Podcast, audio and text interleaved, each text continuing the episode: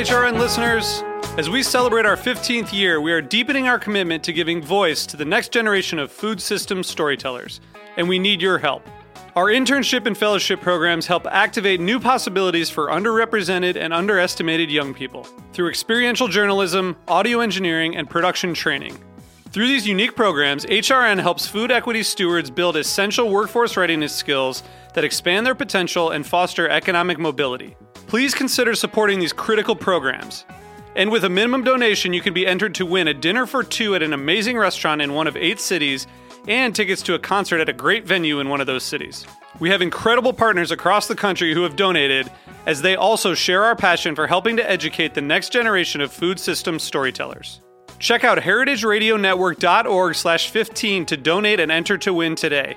That's heritage radio network dot org slash fifteen to donate and enter to win today. And make sure you donate before March thirty-first. Thank you. Singer Equipment Company provides industry-leading service to restaurants nationwide. Whether you're expanding or upgrading or just need a partner to help navigate supply chain challenges, Singer Equipment Company is here for you. Visit singer equipment dot com to learn more. This episode is brought to you by Bento Box, a full-service marketing and commerce platform that helps restaurants get discovered, make more money, and engage their diners. Join over eight thousand restaurants already using Bento Box today to deliver better hospitality. Visit get bento dot com slash H R N today to get your first month free. That's get bento dot com slash H R N.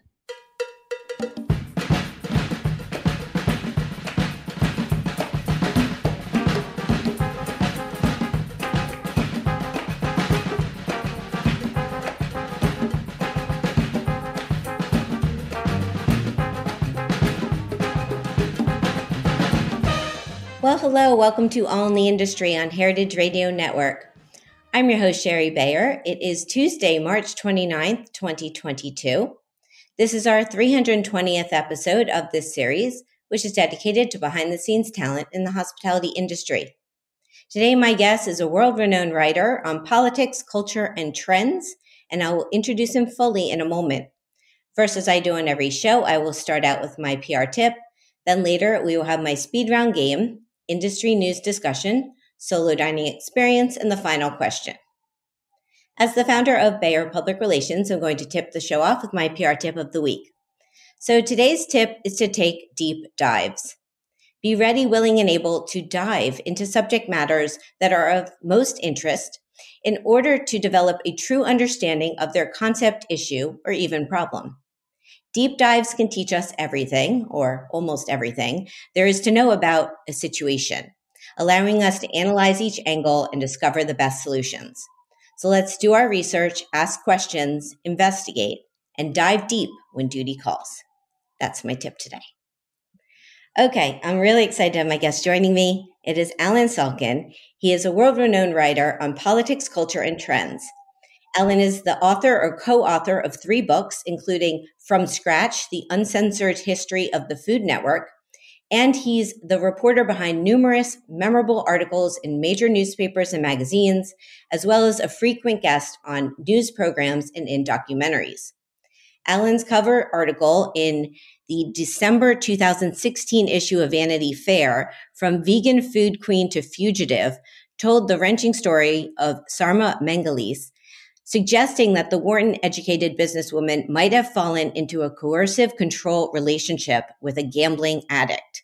Allen is featured throughout the documentary Bad Vegan: Fame, Fraud, Fugitives about the case, the number one show on Netflix in March twenty twenty-two, and he filed a third Vanity Fair article about it, and we are going to dive deep into all of that. But without further ado, hi, Allen. Welcome to the show. Hi, Sherry. Um, you know why this sucks? Why? Because in most, I used to do these at the back room of uh, the pizza place, and we get free pizza. Yes, it's, and I used to do most of my shows out there too, and um, take it a little for granted. But I'll tell you what, when next time you're in New York, I'll meet you out there and get you a pizza.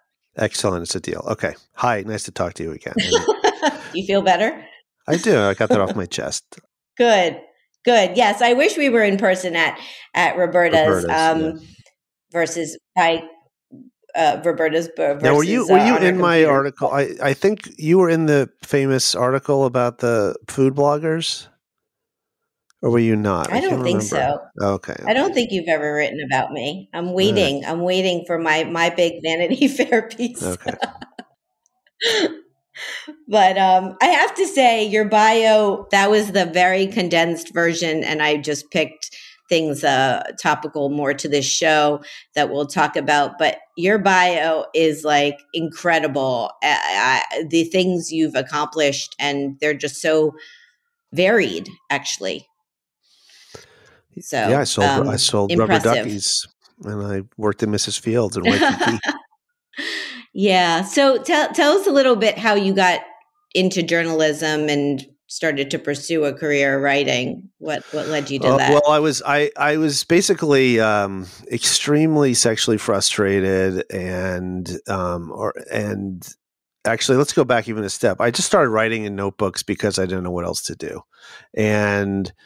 Um, you know, oftentimes it would literally be, you know, that girl across the room is so pretty. How come she won't talk to me? You know, no, no, no girl likes me. You know, that's how it sort of all starts. And then, um, but ultimately, I was living with uh, in L A, uh, working for my dad, who imported rubber duckies and baby items. And I ended up taking a class at um, U C L A uh, and in news writing. And my first article that was published was actually about a um, – I didn't intend to write about food, but it was about a garlic festival that took place in the parking lot of the Federal Building in Westwood near U C L A. And I got in for free. I got to eat. Go to the front of the line and eat stuff for free. And I got to meet the Garlic Queen, who'd been like in these crazy Russ Meyer movies in the seventies. And she was, you know, tall and beautiful. And so, and then my college girlfriend, who I'd broken up with years ago and was still heartbroken over, was working at U C L A and saw the article I wrote about the Garlic Festival. So it had everything I wanted. Um, that's kind of a, you know, whatever. Is that even a true, it's a true story. Is that even the reason I did all this? I have no idea. But in the end, I um, I applied for journalism school.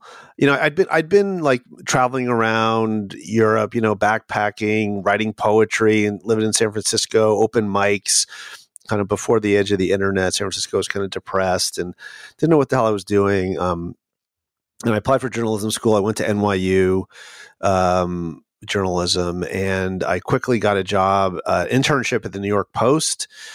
Um, and, you know, it turns out I was good at this. And so that I turned that into a job there. And that's kind of the short version. Yeah. So, so did, did you have, was there like, how did, how, how have you decided over the years, like what to write about? And you said you kind of fell into food. I was trying to think how we initially met, and do you remember? That's why I really feel like it was, cause I wrote when I, when I, so I worked at the New York Post until like two thousand, and then I went freelance, and then I was writing um, some freelance articles for the New York Times, and this, I had an old journal, journal, journalism professor hooked me up with an editor at the style section of the Times, so that was the place I was usually freelancing, and for the old city section. And then um, um, but one of the first stories I did when I was hired at the Times in two thousand six was actually a tip, I think, from a now a T V writer named Deb, Deb Schoenman, who was a freelancer. And she said, there's all these people out there who are these self-appointed like food critics. They just go to restaurants and they have blogs and they write their opinion. And, you know, and this was, this was revolutionary in two thousand six, because people used to, you know, the proper restaurant critics used to wait, um, you know, three months before a place, sort of for a place to really get on the ground. And, and anyway, I, I feel like we met right around then, because I was probably casting a net for, well, who are these food bloggers, and who, you know, and the first person I met on that story was um, Danielle Freeman, restaurant girl, who wasn't even yet the food critic at the that. Daily News. Huh? I was thinking you were going to say that. Yeah. Yeah. And so, Danielle. and Danielle and I were, were at this place that I think this chef's name is Nawar Akhtar. Tab, or I, I think I usually uh-huh. get it wrong. But, yeah. And he had this place uh, on the, yeah, I, I actually hate it. Sorry, but I've never been a fan of his. I think he makes food look, that looks good, but doesn't taste good. And, um, But anyway, well, I'm, a, I'm a fan though, and he's of course, he's, you, he's you're a fan an, of everybody, and that's who you are. That's God bless you. You're you're in P R. You can't shit on anybody, but I can. So, um, anyway, and it's it's not reflecting on you that I'm saying this. Okay, so uh, anyway, good. We went to his restaurant. It was like literally the place had been open. Uh, I would say something between forty-five and fifty-five seconds when we first came in. And we, you know, and it's funny because the guys from who were starting Eater were like came in, you know, five minutes later. It was, uh, you know, Ben Leventhal and um, Lockhart, and the, you know, they, they were literally the only two. They started it, and they were the only two still there who, yeah. who were working there at the time. Anyway, and we were all just, you know, and Danielle starts picking apart the chicken and f- trying to figure out why it's not cooked to the bone, and she's asking. All the, anyway, so that's I feel like right around then, and and.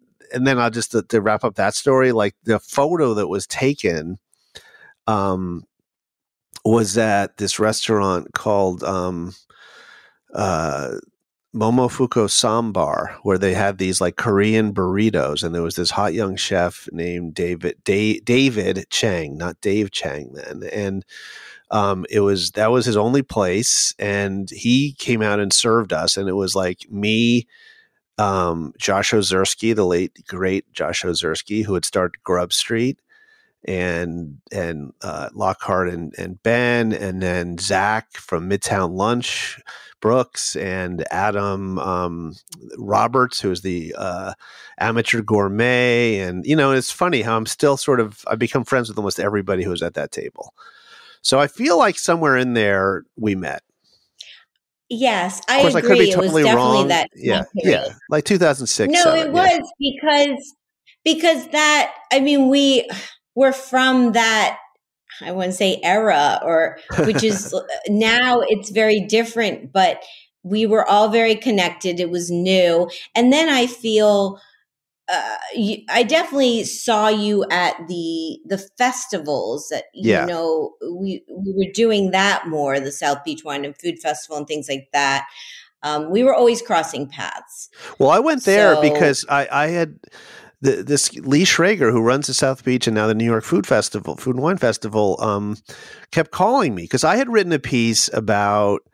Um, Uh, young guys who were trying to start, or young people who were trying to start um, liquor brands, and I wrote a piece about uh, and, and about all these guys. And the the main guy was um, Jeffrey Zarnow, who's actually his he's the only one in the article whose whose company his liquor is still around. It's um, Star African Rum, and it, it is actually a great product. That one I love. And um, so. After that article, I think Lee, who is just a, you know, the one of the world's great networkers um, and pushy people, um, just told his publicist, uh, who was then, um, oh my God, please don't blank on her name, but I love her. Anyway, I'll think of it in a second, but to contact me. So they kept calling me and calling me and calling me. And, um, Uh, have lunch with this guy. He runs this thing. It's, it's like spring break for chefs, et cetera, et cetera. So I finally had lunch with him at um, at um, Dave Pasternak's restaurant, Eska. Eska. Which was yeah. um, a fish place uh, sort of on in, in Midtown East. And also um, – No, no, Midtown West. Hell's Kitchen, West, right? Exactly, exactly. Hell's, yes, yes. Well, yeah. You see, I'm living in California now for like – and all of a sudden I can't remember I'm, I'm, from West. I'm here I'm here to, to fill in. So um, I mean I lived there for twenty years. So um, and I have to also say that Lee doesn't eat fish, but for some reason we met there. And um, that's funny. The, the fish was horrendous, and what Lee ordered, oh. the chicken, never came. Um, before he had to get on a plane, and, and I've never had a, I never had a good meal there, even though people supposedly used to love that restaurant. I don't. I'm not hating. I hate on every restaurant. These are just two places that I didn't like. So well, they're they they were known for their crudo, their which yeah. I thought was awesome. Um, the restaurant's not open now, but yes. Yeah. Uh, anyways, continue. So well, it's actually kind of funny because Lee is such a like. You know, he's arguably one of the most powerful people in kind of food T V, and, and, you know, he can make chefs stars, and this did not work out. So anyway, he just, I, I went back to my editor at the style section, and I, I figured he'd say no, you know, but I, what I heard was, well, there's this place you can, there's a story that will take you to Florida in February. And so that interested me. So, um, anyway, I went down there in two thousand seven and, and that is when I saw, um, I had no idea what was going on. I did not know that chefs were stars. You know, I mean, I grew up, my favorite T V chef was unfortunately a guy who, you know, turned out to have a lot of problems, but it was the, uh, the Frugal Gourmet, Jeff Smith. And I loved his cookbooks and everything. He, by the way, far outsold Julia Child during his lifetime, um, in terms of his cookbooks. But anyway, so th- there was like these, um, you know, there was, Bobby Flay had handlers and women were throwing themselves at him, which of course Bobby hated. Yeah. And, um, you know, there was John Rosen, who was the the uh, agent, uh, William Morris agent, who was repping Bobby. And Ra- that's when I met Rachel Ray. And I met all those people then. And then I realized there's something going on here. And that's really what led me to write um, the, the book from scratch. And that is when I was really going to a lot of festivals. After I left the Times, in I left in like the end of two thousand nine. That's when I went for like two years. I went to every festival, everywhere I possibly could, from the Cayman Islands to, it was really hard work, from Cayman Islands to Pebble Beach. Yeah, because I used to go to a lot of festivals too, and and yeah, I feel I definitely that's definitely one one of the reasons we know each other or got to know each other a little better. Um, but like, yeah, what I mean, you just kind of.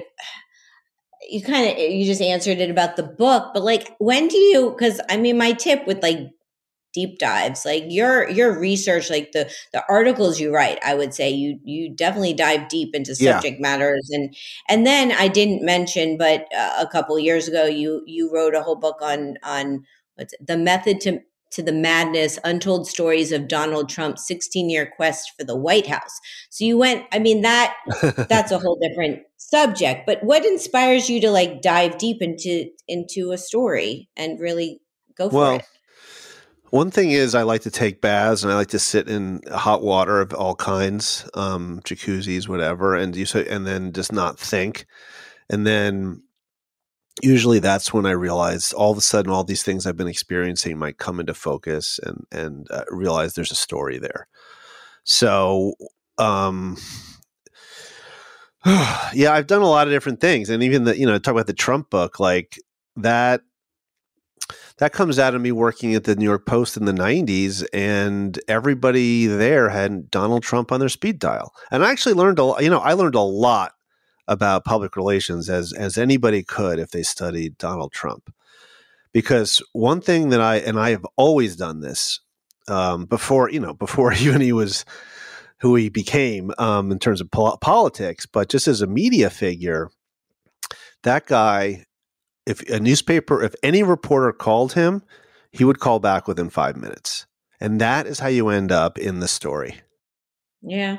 You you have That's, to because news reporters are busy. They'll call somebody else, or they or all of a sudden they'll realize, yeah, I didn't really need that guy anyway, and they won't. And you'll call them and you'll just be annoying them. You got to either take the call or call back within five minutes, and I always do that unless it's unless I just can't.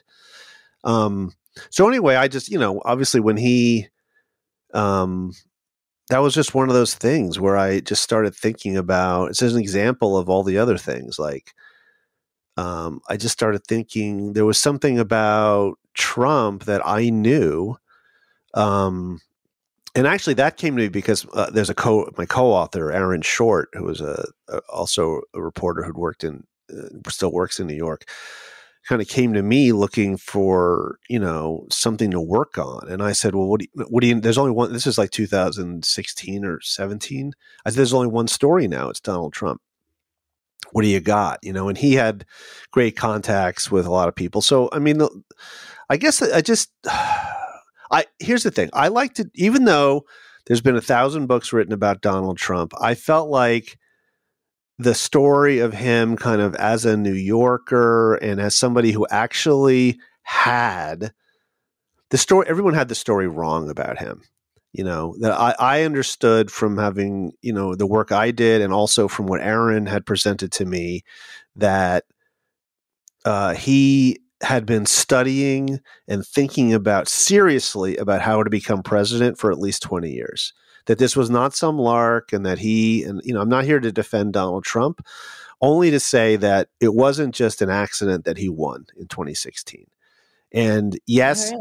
and- he did not, he didn't think, uh, people make this mistake. I'll just say this. He, on election night, he did not think he was going to win, because the polls said he wasn't going to win. But when he started to run, when he came down the escalator, he thought he had a chance of winning. And that was all that he ever asked for in terms of a run. He, could I win this maybe if everything went right?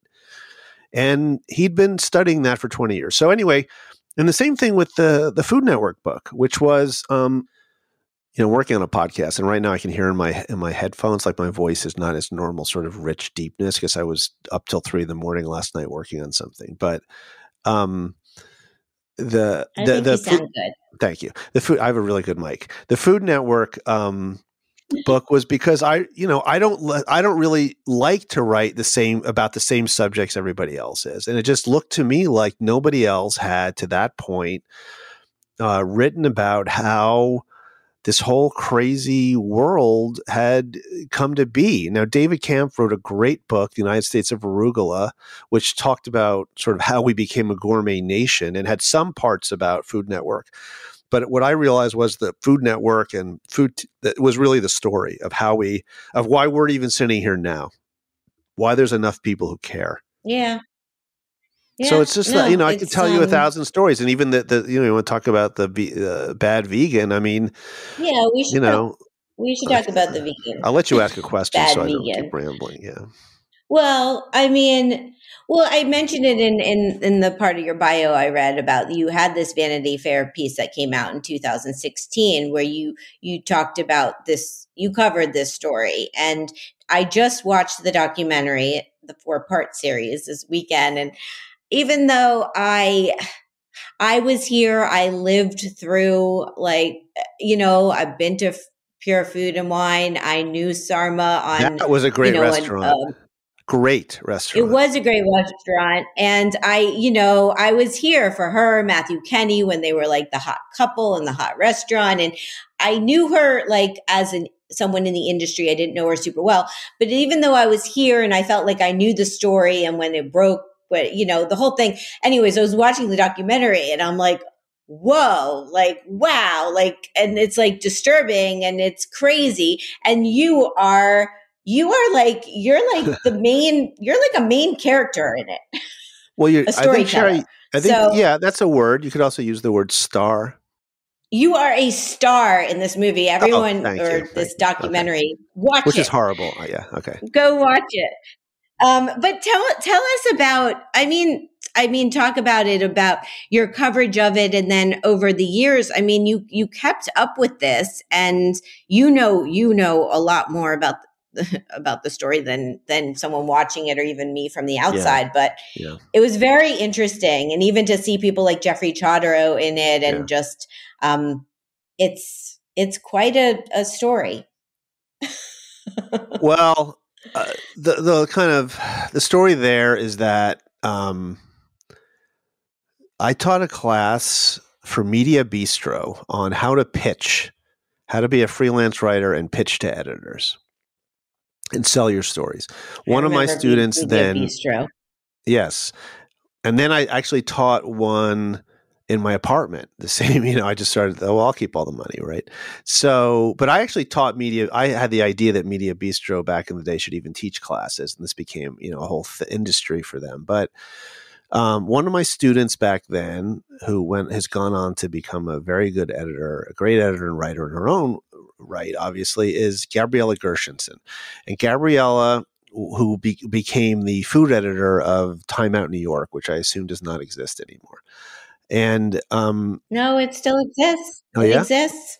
It's okay. Only online, but it is. Anyways, a oh, lot of a lo- the the people who the like Gabriella, like there was um Jordana. Jordana. I mean, people who've been in that edit food editor role have done very well with their careers. Oh yeah, in, Jordana. Writers, Jordana but. was also Jordana yeah. was sort of, and I don't mean to like denigrate people by saying, well, they were my assistant or my student. Like, you know, Jordana is a very powerful and successful woman in her own right now, of course. And but she's, I met her because she, I did my first book was about Festivus, the holiday for the rest of us, and Jordana mm-hmm. was sort of my assistant when I was promoting that book. Actually, not even when I was writing it, she kind of helped me do the parties and the whole thing for that book. So, and so then I actually introduced her to uh, Gabriella. Gabriella started out writing a um, a food a weekly food column for the New York Press, the Alt Weekly, and then that led to her getting hired at Time Out New York. And she so anyway, so Gabriella called me in two thousand six and said that she wanted me to do a piece on Matthew Kenny, who was well known for being uh, handsome, for opening restaurants that got buzz, and for then not paying any of his contractors or staff or landlords and screwing everybody possible out of money and somehow always landing on his feet and never seeming to mind how many people he'd hurt. So um, that was the story. And uh you know, unfortunately, Time Out New York, a lot, this happens a lot of times, like they wanted a good story, but, and I delivered, I think, a pretty good story, but they couldn't really handle a serious piece of investigative journalism, and they kind of cut it in half. And it's, it was Matthew, it was successful in that Matthew hated it and has never talked to me since. Um, Uh, and it's continued, as far as I can tell, to behave in the ways that I described, despite his fame uh, ever growing. Um, and if you notice, by the way, he's even tried he's to. He's not la- in the movie. I was kind well, of. I mentioned thinking, him in the start. Of, I mentioned him in the start of the movie. movie. He, of course, he should have been in it, but you know, it yeah. didn't serve Matthew to yeah, do it, so he didn't do it. Look, I. Uh, he's okay. Again, he's a brilliant chef. Okay, and somebody who I do not like, and and when I see what he just did again, where it looks like to T M Z, and maybe there was another news source, like he sees Sarma is getting, Melngailis is getting all this attention for Bad Vegan, bad or good attention. And so he decides that he's going to, you know, talk to a reporter and say, well, I'll support her opening a new restaurant. Uh, she's, I, I seriously doubt that Sarma would be interested in doing so. And if you read, um, anyway, he's, I wouldn't go into business with that guy. So, So have you stayed close to Sarma all of these years? Is that so? What happened like, was, yeah, yeah. I mean, I mean, to say close, you know, I wrote the story about Kenny, Matthew Kenny, in two thousand six. Sarma was an important source for that article. Um, you know, she confided a lot of stuff that was that had happened, and and then I didn't see her again actually until two thousand thirteen, when the Food Network book came out. It was it was a party actually at Laurel Toby's house. Uh, you know, the person who started Media Bistro. I was there. Um, yeah, that was a great party. I mean, I hate it. We broke the elevator. Uh, it was Laurel's never had so many people again to a, a party, but um, yeah, it was almost like a Food Network reunion. It was it was kind of weird and fun. Uh-huh. So I remember that. It was great. Um, so Sarma was at that party, and that's the only time that I saw her. Be- and she was already with the guy that you see in Bad Vegan, with Anthony Stranges, Shane Fox. Um, but I didn't know any of that, of course. And I wasn't – we were sort of like – we. I think we tweeted each other now and then. I see a tweet from her in her sort of archives. But I saw her then. There's a there's a photo that they show, I think, in, in Bad Vegan of us at that party. And then um, – and then – so it would be, you know, we, like I said, we, so she came to the party, I, I tweeted her now and then, and then um, I saw when I was in California, um, I was working on a script, we're trying to pitch a pilot. I, I wrote a pilot script for a series, which would be like behind the scenes at the Food Network as it started in its early days. And it was sort of a comedy. And I had a, a T V co-writer. We're still trying to sell that. Uh, so if anybody's listening, it's available. Let's let's make some television history. And um, but I was we were taking a break from writing the script with my uh, writing partner Angel Dean Lopez, and um, I saw the news that uh, you know come across. Probably I was looking at the New York Post app or something, and this was in right twenty early twenty sixteen that Sarma Melngailis had been arrested at a motel outside Dollywood because she ordered a, she was on the run after having stiffed a bunch of investors and that she'd ordered a Domino's pizza and gotten busted. You know, the tr- cops had traced the pizza to her. Yeah, I, I remember was, when that all that whole story broke. I mean, everyone was like, whoa. Yeah. I, you know, and you would, whoa, or you, what the fuck is another way of saying whoa. So, um, yeah, yeah, I'm still up that P R language. I know. So that's, he's like, you know what, when there's somebody who's so in P R like you, I just, I like feel this need to like curse and be like difficult and insulting to people. It just, it brings that out of me. Um, so, Good. Uh, I'm glad I do that for you. Thank you. Thank you. Appreciate it. So, Um, but I'm a, I'm a nice guy. So anyway, so, uh, anyway, I, I, the long story short on that is that I, I saw this happen. I thought, well, I know her. I had written some articles about when Graydon Carter opened, um, was, was doing the, how he did the seating chart every night for Monkey Bar and for the Waverly Inn. So I knew him, and I thought I'd left the Times already. And I thought, well, maybe I could pitch a story to Vanity Fair, but you know what? I'm not going to do it because I don't really know, you know, just, I, I know Sarma, maybe she let me, she let me in and tell me what the hell is actually going on. This seems insane, but, um, why should I write a magazine piece, right? They're just going to, in the end, they'll offer to pay me a lot of money, but then they'll cut the word count and I won't make a lot of money. And then, um, they'll cut it in half, like right before publication, and then they'll kill it. It'll never even run. And I'll, you know, it just, the whole thing will be a big heartbreak and a disaster. I don't want to do it. So then, um, my fiance, I called Sarah Ventiera, who's also a food writer and other kind of journalist who you know. And um, she said, just pitch it to them. I love just Sarah. Yeah, Sarah, Sarah's much nicer than me. So um, so we uh, I, I pitched it to Vanity Fair, and they said yes. And then I, I still have the uh, screen grab of the text messages between that Sarma. I called Sarma's lawyer, Sheila, the first one, Sheila Tendy. And, you know, not every lawyer wants to make their client available. But, I, you know, I think because Sarma trusted me because of that other article, I became the person who, you know, I mean, the other people had written about it. You know, there was there was sort of news coverage, and the Daily Beast did a very good story kind of tracing the social media history between, you know, Shane Fox, Anthony Stranges, and Sarma that was really, you know, a very good piece. But, you know, somehow, because I, I had Sarma, and she, I remember sitting in her lawyer's office when I first heard about the dog, right? And I knew Leon. I don't, I must have met him when I first did this story. No, I actually, I must not have. This was, I don't think I only met Leon after her arrest, but I remember, you know, I saw him on social media and everything. And so when she first told me that there was something about a dog and she was promised that he'd be made immortal, you know, it was one of those things where you're like, you know, you're writing in your notebook because Sheila didn't want me to uh, record it. So I was taking notes, and you just sort of like, you know, you sort of look up, you know, you look at the lawyer with one eyebrow, and you kind of look over, and you're just like, ooh, this immortal dog. Ooh, okay. This sounds like a good story, you know? So yeah, well, from there. It's, I mean, we're, we're, if I had a longer show, I would dive into it deeper even with you, but people, the, it's it's it's fascinating, and you are a, I will say it, you're a star in this documentary. People should go watch it, and and it's um yeah, it's quite the story, and I I um I think I'm gonna have to go back and watch it again, especially look at that party. Maybe maybe I'm in the background. Well, the photo is of teasing. Maybe the photo is of me, Sarma, and actually Bill Boggs, who was a is oh, okay. or was a okay. T V news personality, cool, who also had an early show on the Food yeah. Network. All right.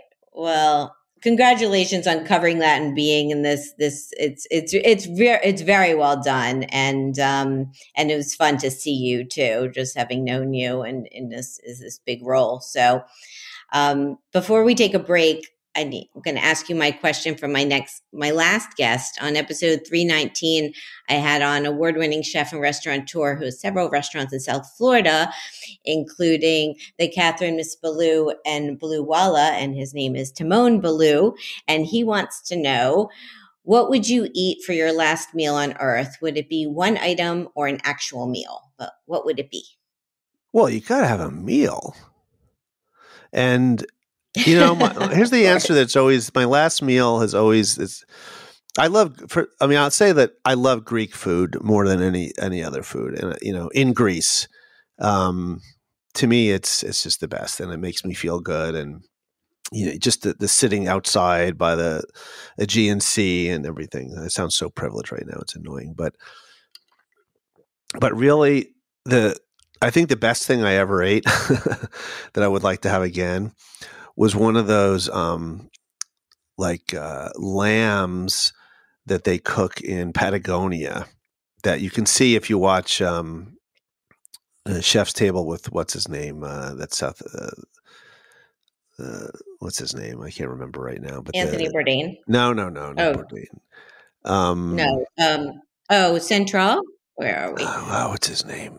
With Virgilio? Where are we? No, the guy. He has a restaurant in Miami now, but he's a famous. He's got restaurants all over South America. He's like a super genius. He's got like seven wives or whatever. He's polyamorous and I don't know, whatever. I'm blanking on, but. Um, I was I was once uh, after I wrote the Festivus book, I went to live in Buenos Aires for um, for a little while, and I traveled down. I ended up going to Antarctica on a on a boat, and but before I did, there's a town called Ushuaia, which is on the southern tip of South America, and I just remember they'd have these you know barbecues basically, and they would they would. you know, crucify a lamb, basically. You know, they they cut it in half and open it up and butterfly it on a massive, you know, the whole beast would be on one giant stick. And um, they'd lean them up like three or four bodies, lamb bodies, um, in a teepee around fire. And um, they would just cook these things all day long, you know. And the, the fat would melt. And I mean, this is not a vegan meal. And that lamb was just, you know, because it was just raised in like fresh air and Patagonian grasslands. And, um, oh man, that was just the best thing I ever ate. So that's what I would want. It's my last meal. Well, that sounds like a fantastic meal and last meal. Um, so that's a good answer. I like it. And, um, yeah, I want that now. Okay, so on that note, let's take a little break. We'll come back. We'll we'll play my speed round. We'll talk some industry news. I have my solo dining experience and the final question, so stay with us. This is All in the Industry on Heritage Radio Network.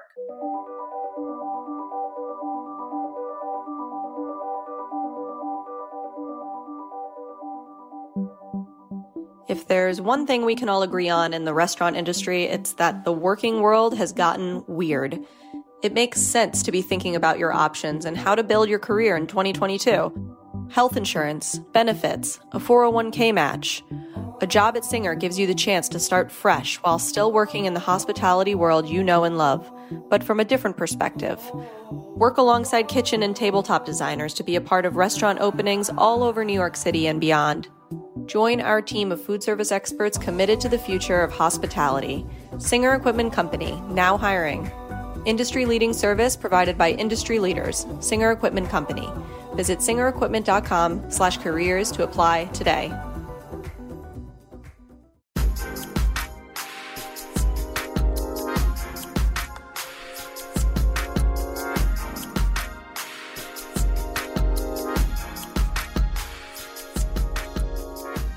This episode is brought to you by Bento Box, a restaurant marketing and commerce platform that helps you get discovered, make more money, and engage your diners so you can deliver great hospitality both in person and online.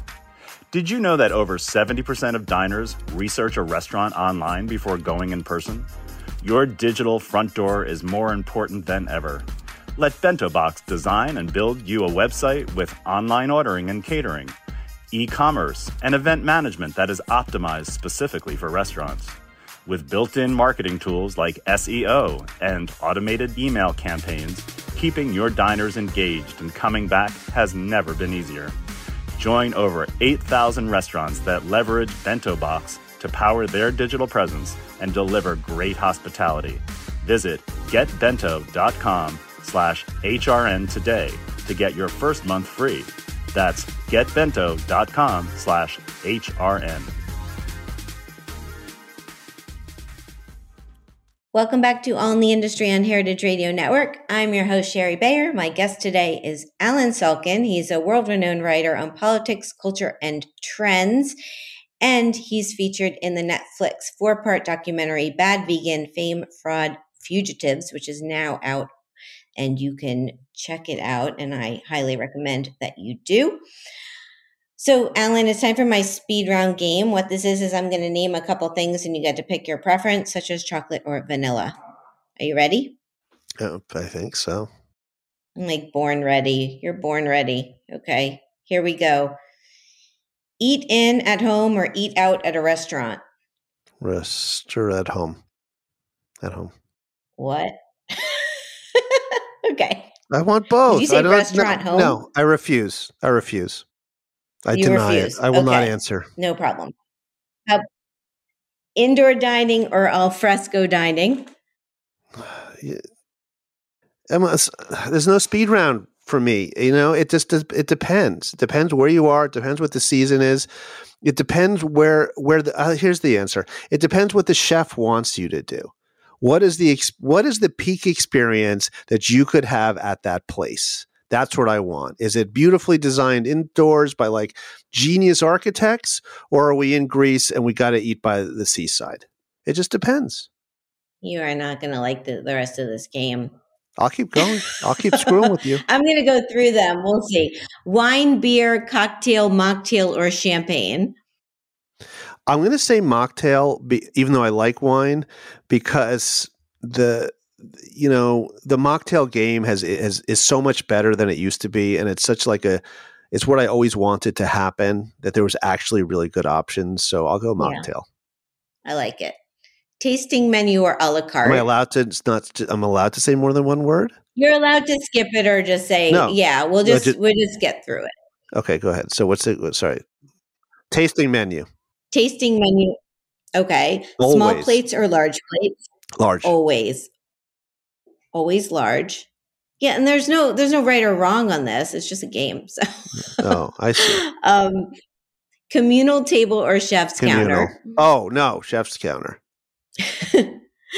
I like both of those things. These are hard questions because you're communal, you know. Anyway, so, like, go ahead.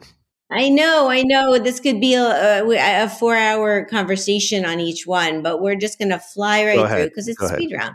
Okay, I got tipping or all-inclusive charge. All-inclusive. Writing books or writing articles. Books. I like the marathon. All right, the marathon. Horses or, or chickens? Because I feel like you're living somewhere where there are horses. I have both. I own horses and I own chickens and donkeys and goats. Literally right before you this, have we were a, putting a preference of those, or are they all your children? Say it again. I said, oh, um, oh, you decide. I mean, here's okay. the here's the problem. Um, Chickens, they provide food for you. They lay eggs. It's wonderful. But then horses are horses. That's my answer. That is a great, great point. Okay, two more. Cheese plate or dessert? Dessert.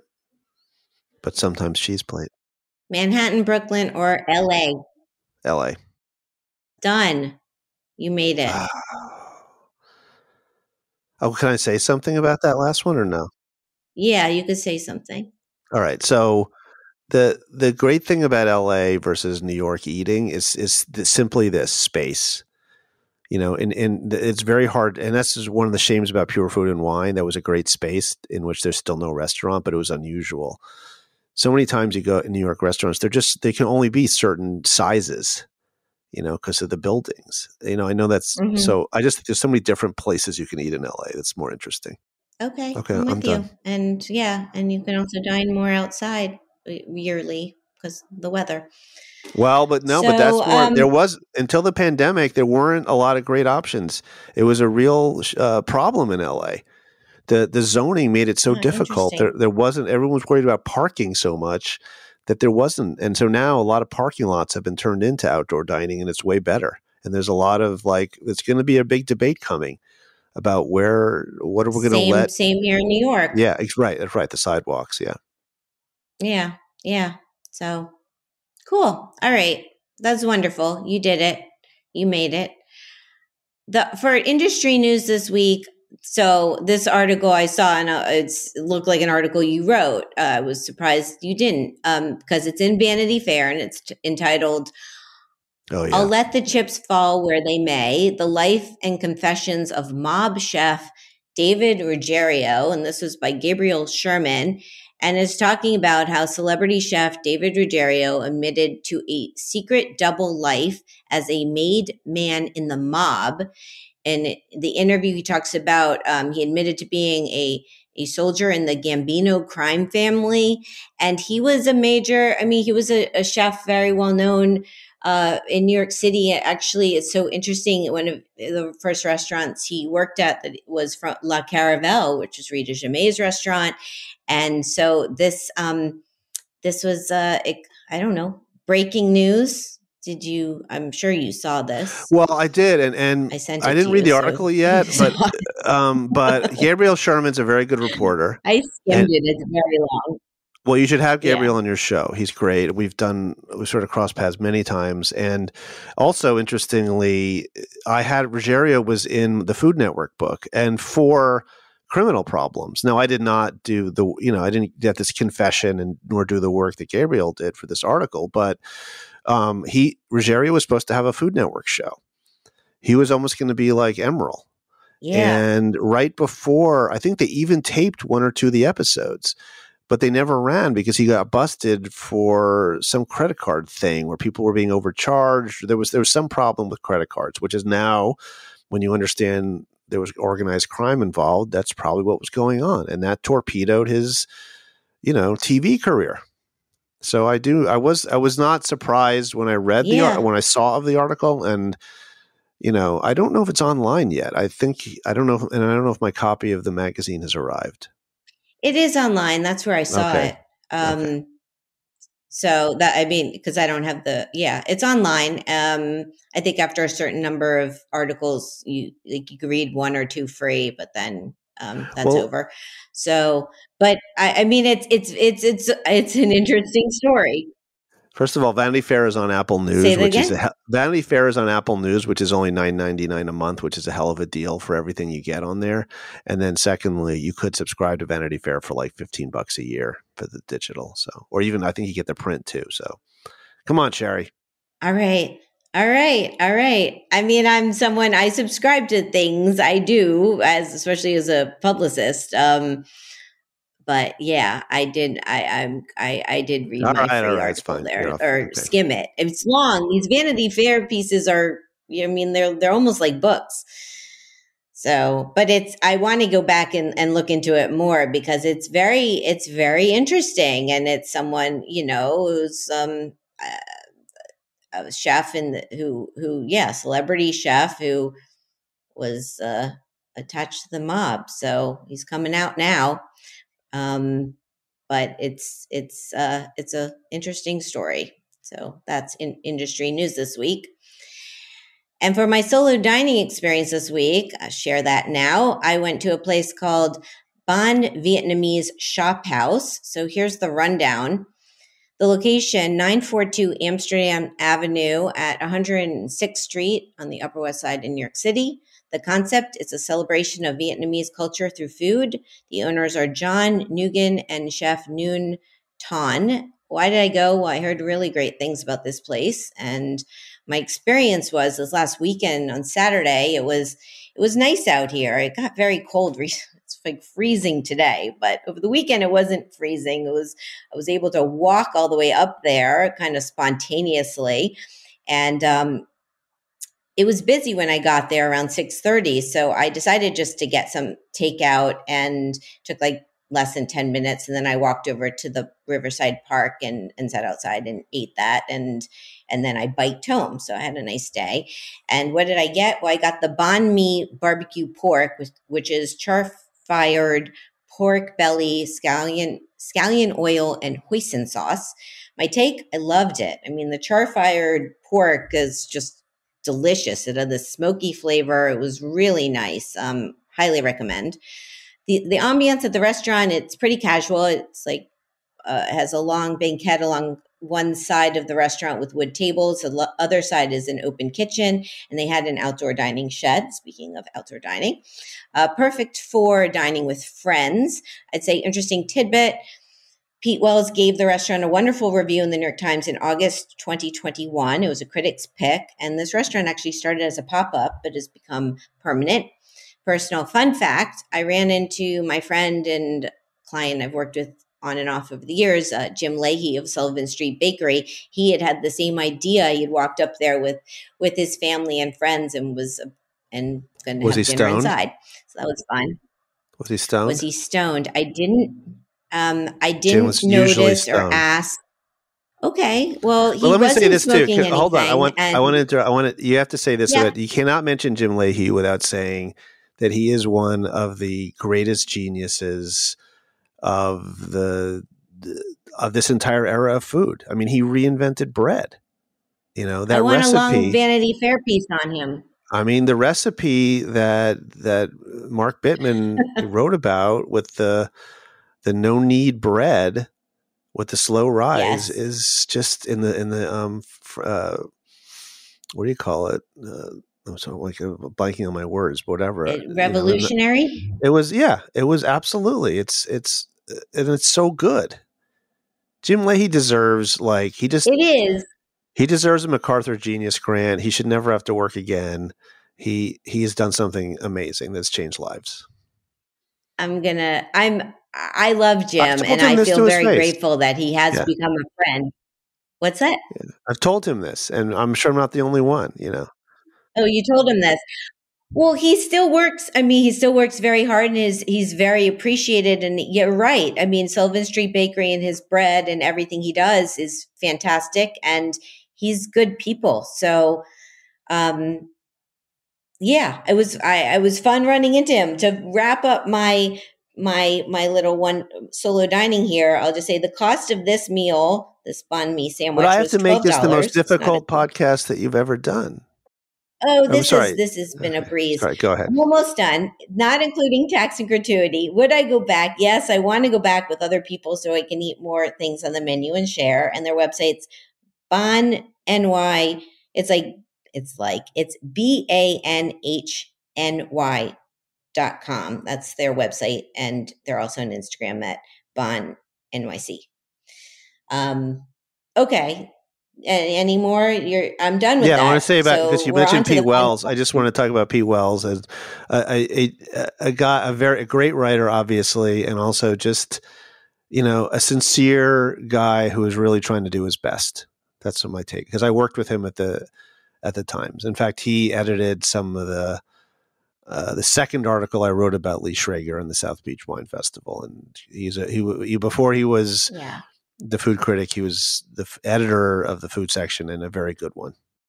Yeah, well, that's nice. I think it's tough to be a food critic. I think also it's tough to do what you do with reporting, and I mean, you definitely have different skin than I do, and are good with or okay with people not liking you. I, I um, I like, I like.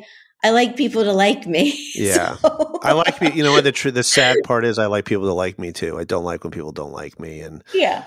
And it's just but it's and but it's, yeah, you catch more honey with it, whatever. You catch more flies with honey or whatever, but I can't help it.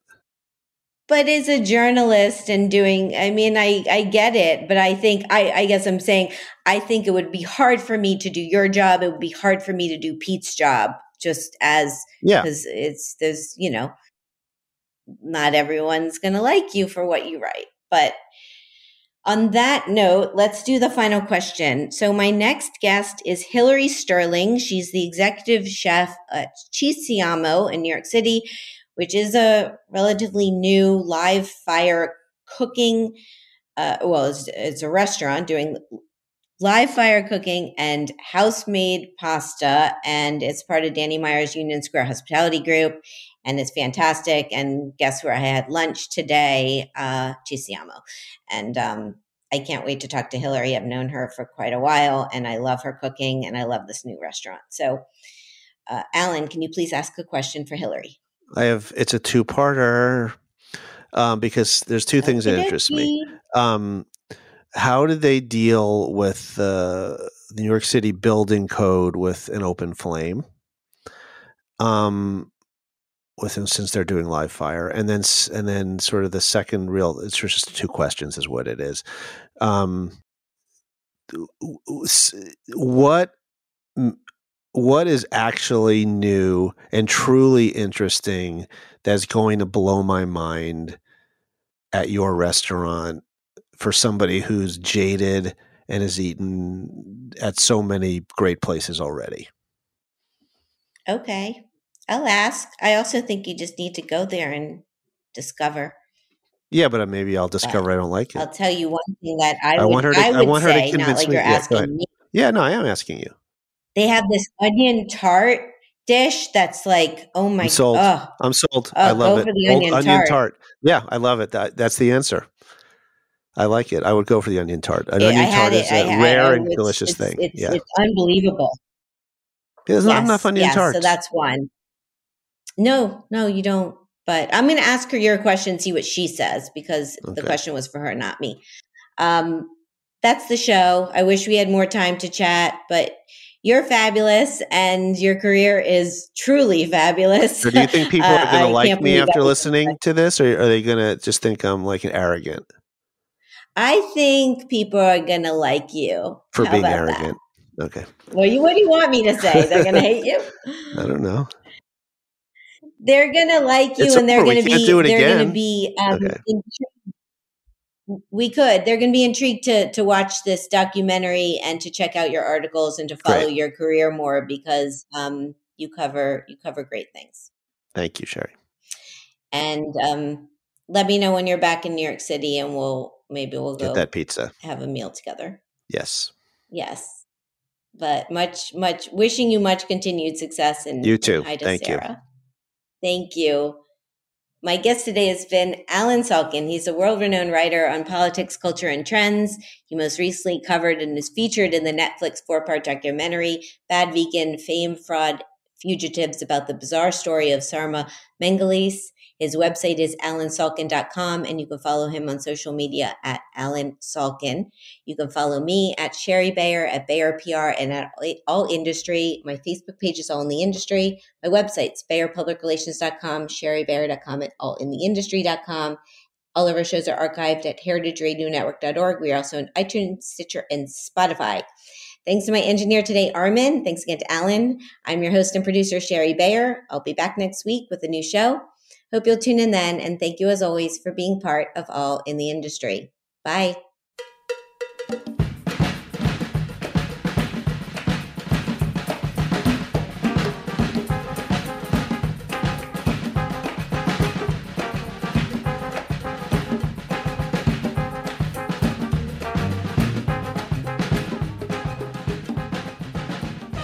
All in the Industry is powered by Simplecast. I'm Sherry Bayer, and you're listening to Heritage Radio Network, a member-supported podcast network broadcasting over thirty-five weekly shows live from Bushwick, Brooklyn.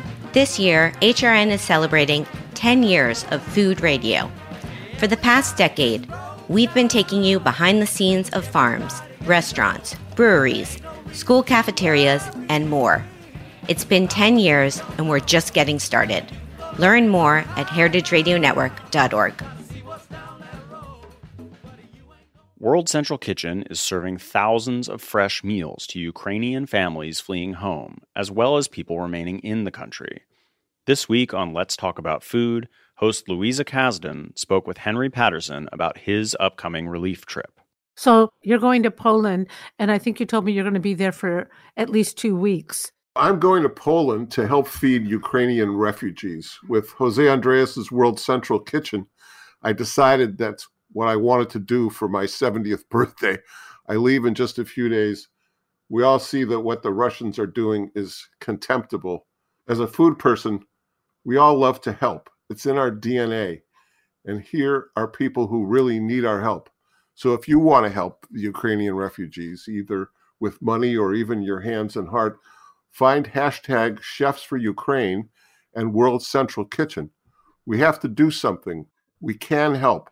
Remember hashtag Chefs for Ukraine. Hi, I'm Katie Mosman-Wadler, Executive Director of H R N. H R N is dedicated to amplifying small businesses that keep our communities vibrant. Today, I'm asking business owners to take part in our business membership drive by supporting H R N's mission with a five hundred dollars membership. H R N will shine a light on your work, and you'll help sustain our mission to expand the way eaters think about food. As a thank you for this tax-deductible donation, your business will receive on-air mentions, social media posts, listings on our website, and more. You'll also play an essential role in keeping nonprofit food radio on the air. Go to heritage radio network dot org slash biz to become a business member today. That's heritage radio network dot org slash B I Z. Thank you for your support.